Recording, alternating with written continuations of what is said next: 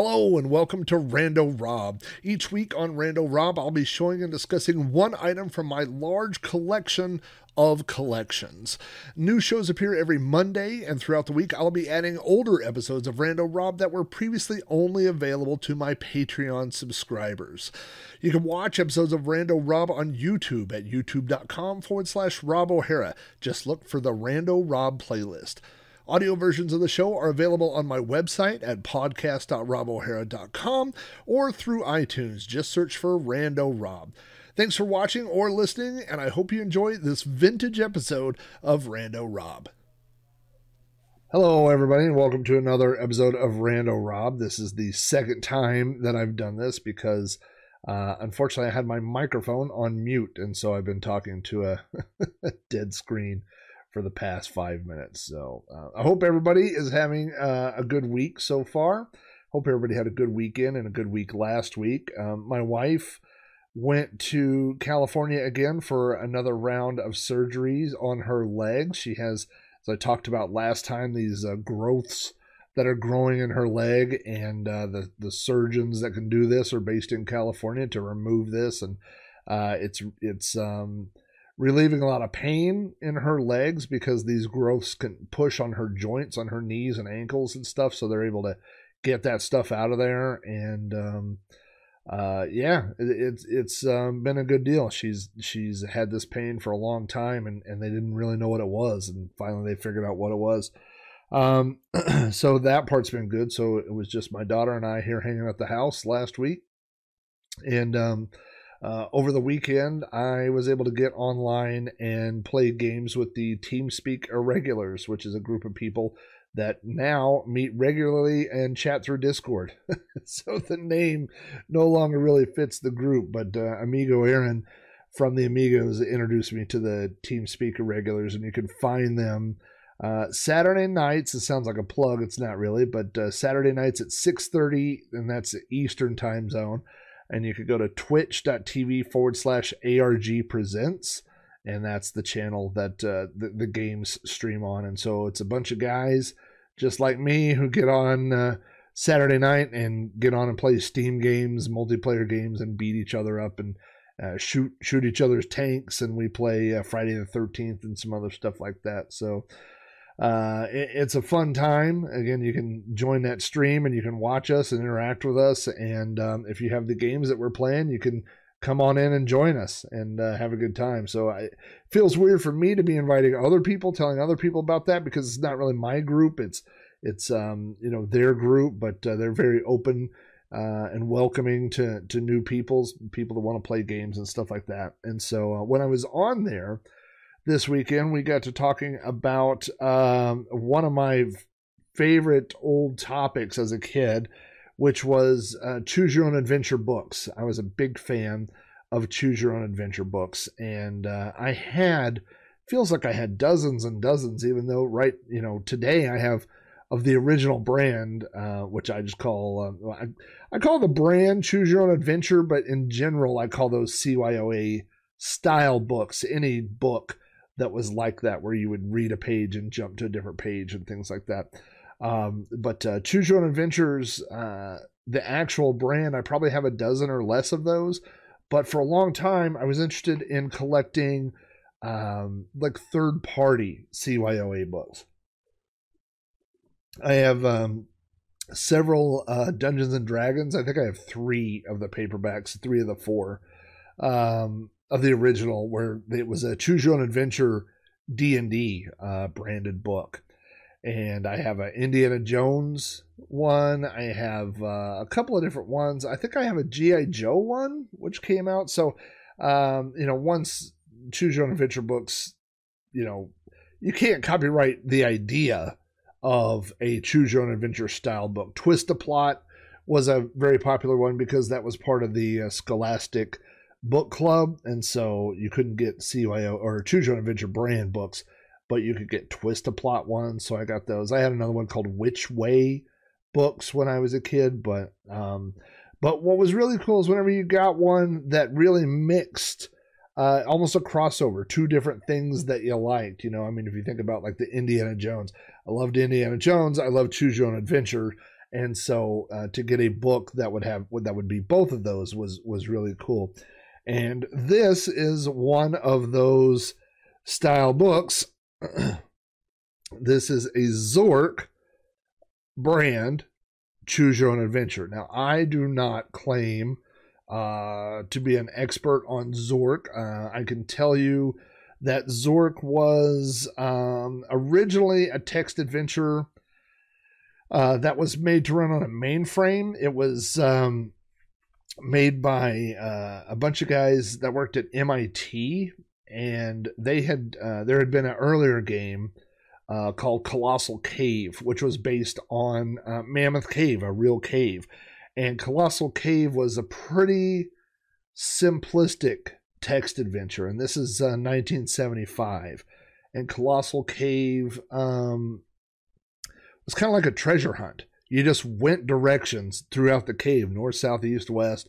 You go, and then you would find treasures, you know.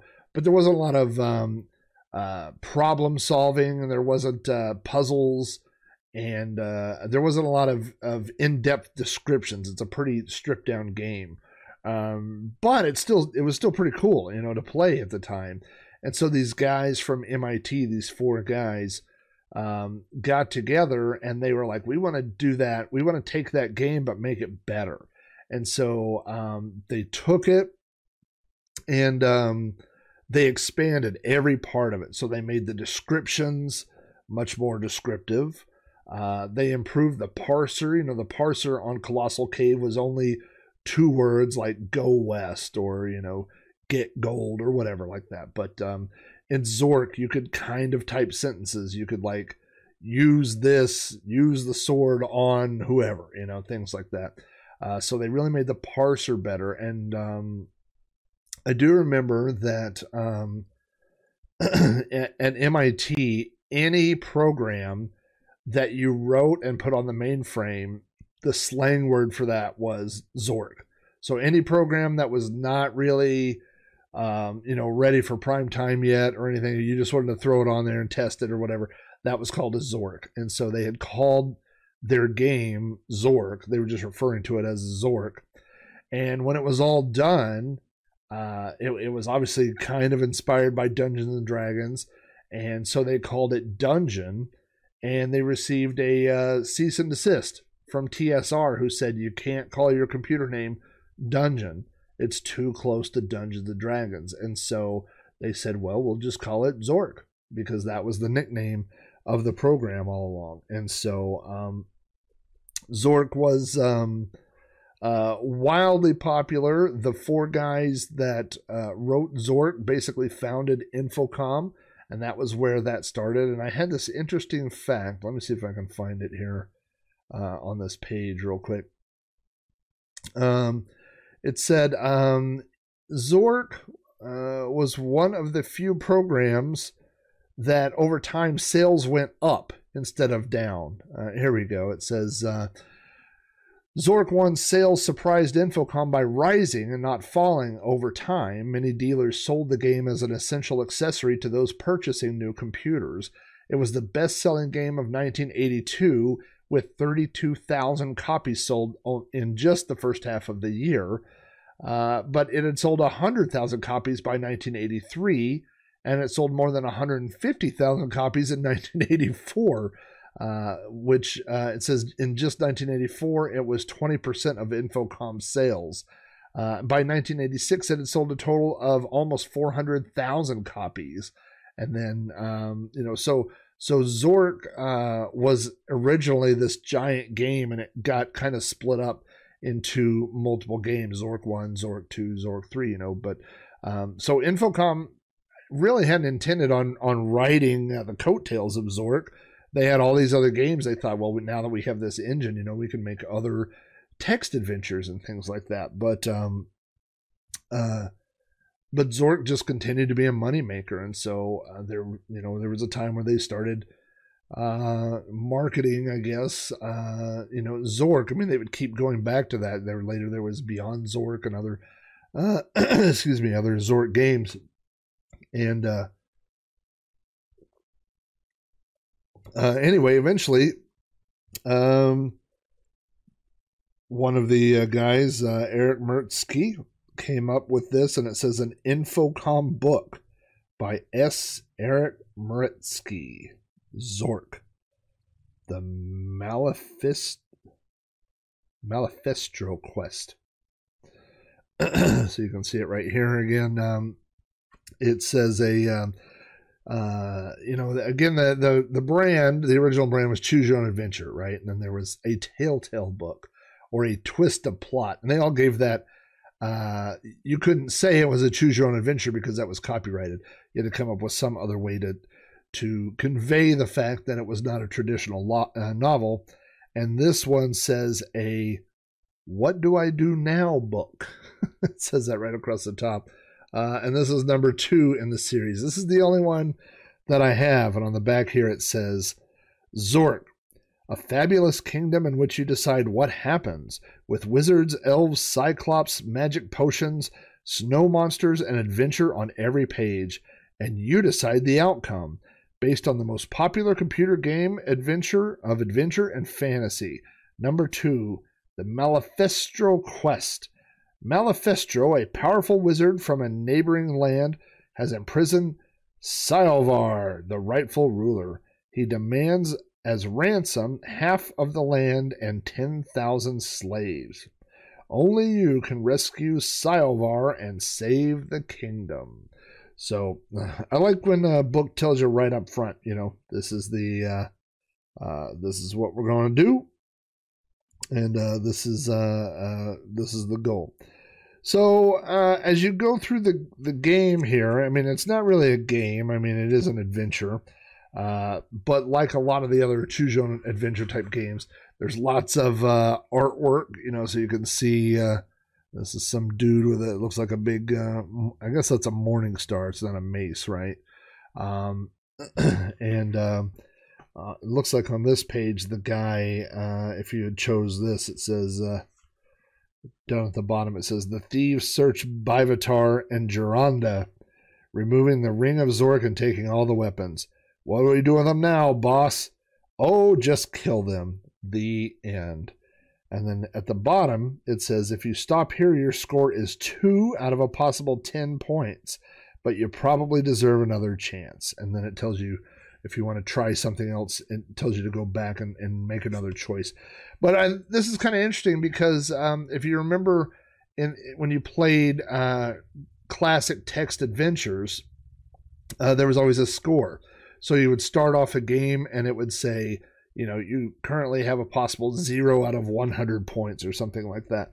And so it's interesting that this book, you actually, there is a score depending on how far you get. Here's some more pictures of different adventures and guys that are in here. So I don't remember where I got this, to be honest with you. Maybe I found it at a book sale or a garage sale. It seems like something oddly specific that you would just run into at a garage sale, but I know I didn't buy it new. In fact, on the front page it says property of Scott Lee.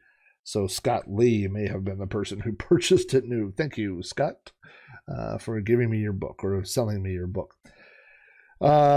So I used to, when I would go to bookstores, I would look for go to kids area and look for Choose Your Own Adventure type books, but I've never found them in a traditional bookstore. Normally you would only find them maybe at garage sales and things like that. Now you find them on eBay, and it's, if you can find them for $1 or $2 each, that's a pretty good deal. Usually what you find is a lot of books, like a sales lot, not a lot of, but you'll find 10 books and it'll be 10 books for $25 or something like that. So they still have, they definitely have value if you have some. If you have some that you don't want, let me know and I'll pay the shipping. You can send them to me and I will add them to my collection of Choose Your Own Adventure books. I love them. I will every now and then. I feel kind of dopey as a guy in his 40s reading through kids' books, but I do enjoy them. I remember reading them on the bus as a kid. I remember reading them during lunch sometimes. So I definitely have a a connection, you know, a nostalgia collection with Choose Your Own Adventure books. And again, like I said, anytime that you found one where two worlds overlapped, that was even better. And so for Zork, you know, as a kid, when I was on the bus, you couldn't play computer games. Later, you could play Game Boy or something, I suppose, but it still wasn't what I wanted to play. I couldn't be at a keyboard. We were a long ways off from the days of laptops and things like that.